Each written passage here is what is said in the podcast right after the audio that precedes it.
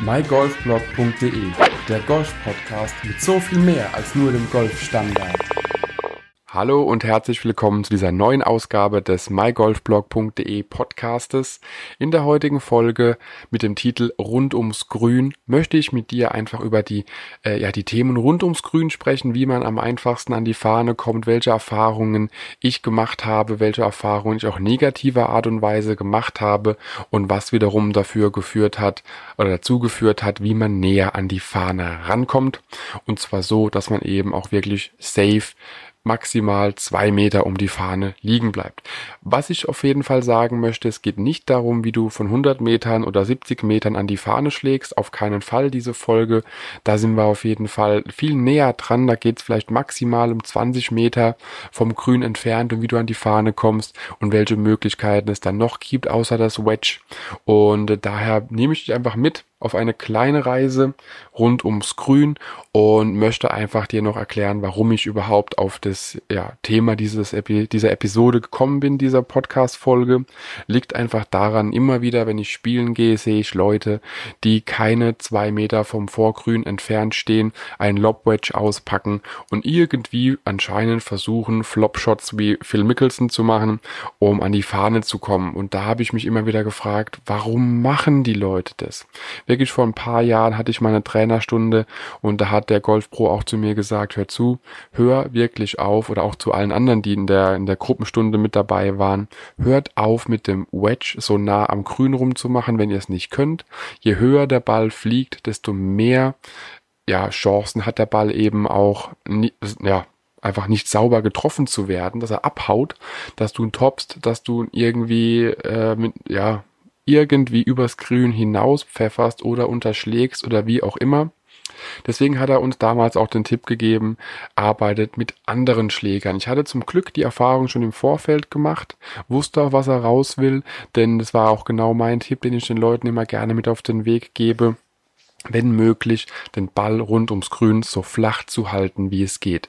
Trennt dich natürlich oder beziehungsweise hast du zwischen deinem Ball und dem Grün einen Bunker oder irgendwie ein Hindernis, was es zu überwinden gilt, dann musst du natürlich versuchen, da auch drüber zu kommen. Und da ist wahrscheinlich das Wedge, Sand Wedge, Lob Wedge, je nachdem, was du gerne benutzt und mit dem du dich sicher fühlst, auf jeden Fall eine sehr gute Variante, aber im Normalfall liegt der Ball ja irgendwo recht safe äh, rund ums Grün, ohne Hindernis vorne dran oder beziehungsweise zwischen dir und dem Grün. Und wenn du so den einen Ball liegen hast, probier's doch einfach mal aus mit einem Eisen 7 oder einem Eisen 6, teilweise einem Hybrid. Manche nehmen auch einfach ein Fairway-Holz oder irgendwie der Art und Weise. Und welche Schläger sich da vor allen Dingen eignen, kommt drauf an, wie der Ball liegt und wo die Fahne steckt. Was ich von dem Pro damals gelernt hatte, war wirklich spannend, denn das wusste ich auch noch nicht. Man sollte versuchen, immer wenn man rund ums Grün liegt, und wir reden jetzt wirklich von maximal fünf Metern vom Vorgrün entfernt, äh, man sollte immer versuchen, den Ball auf dem Vorgrün aufkommen zu lassen und den Rest äh, den Ball ausrollen zu lassen. Was bedeutet das? Das heißt, wenn die Fahne mittig steckt, muss der Ball natürlich, wenn er auf dem Vorgrün landet, noch viel mehr Strecke zurücklegen, wie wenn die Fahne kurz steckt. Und aus dem Grund kann man wirklich sagen, wenn der Ball äh, ja drin, recht nah am Vorgrün liegt, die Fahne vorne gesteckt ist, nimm ein Achtereisen, nimm ein Neuner-Eisen, versuchen aufs Vorgrün einfach ein bisschen, wie, wie so eine Puttbewegung, ähm, den Ball ein bisschen in die Luft zu bekommen, dass er einfach dort landet und danach einfach locker noch ein, zwei Meter ausrollt, bis er an die Fahne kommt.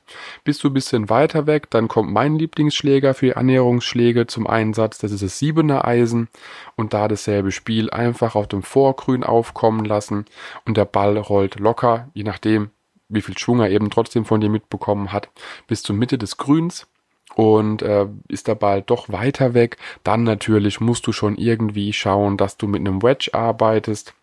Aber als kleinen Bonustipp dazu kann man auch noch sagen, ist der Ball, ja, ich sag mal, vier Meter, fünf Meter, sechs Meter vom Vorgrün weg.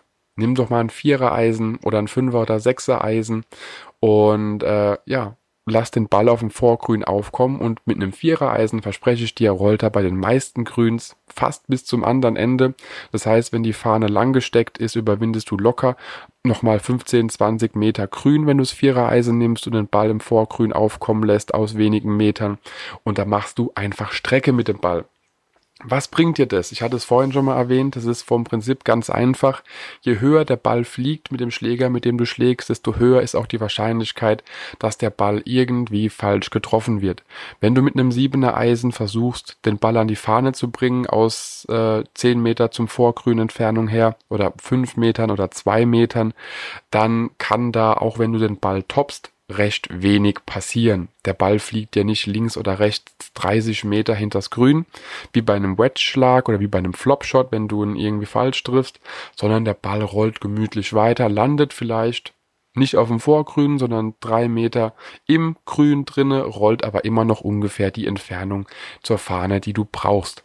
Und daher wirklich, geh einfach auf die Übungsanlage, teste dich ein bisschen aus, teste die Schläge, wie gesagt, nimm nur Eisen vier bis sieben, auch mal ein neuner Eisen, irgendwo in den Dreh rum, lass den Ball auf dem Vorgrün aufkommen, lass den Ball rollen, schätz ab, oder beziehungsweise teste einfach und probiere, wie lang die Bälle mit welchem Schläger aus der gleichen Entfernung rollen. Und dann wirst du auch merken, dass du ruckzuck rund ums Grün einfach sicherer wirst, weil du weißt, okay, Fahne steckt lang, ich nehme mein Vierereisen, lassen aus vier Metern auf dem Vorgrün aufkommen und die restlichen 20 Meter rollt der Ball wie ein Putt einfach übers Grün drüber und wird irgendwo in der Nähe der Fahne äh, ja einfach liegen bleiben und dann hast du vielleicht nur noch einen Put und alles ist safe. Dann hast du auch wieder Paar gespielt.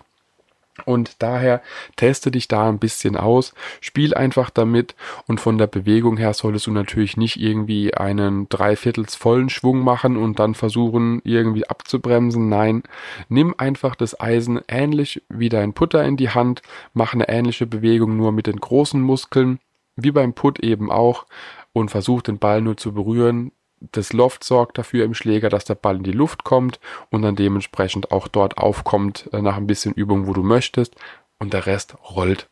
Daher teste es wirklich mal. Es ist etwas, was mir wirklich sehr geholfen hat, auch mein Handicap zu reduzieren, was mir immer noch hilft, auch äh, ja, bei Turnieren, wenn man ein bisschen Nervenflattern hat, dort sicher an die Fahne zu kommen und sich einfach ja ein bisschen das Risiko rauszunehmen, dass der Ball übers ganze Grün drüber schießt, wenn man mit einem Wedge-Schlag oder wenn man nicht sauber mit einem Wedge-Schlag drankommt.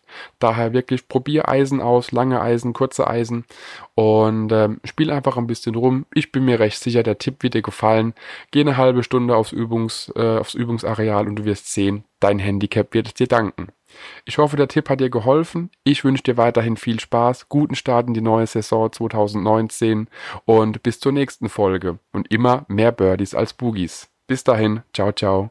Wenn dir der Podcast gefallen hat, teile ihn mit deinen Freunden, teile ihn mit deinen Flightpartnern auf Instagram, Twitter, per E-Mail, wie auch immer.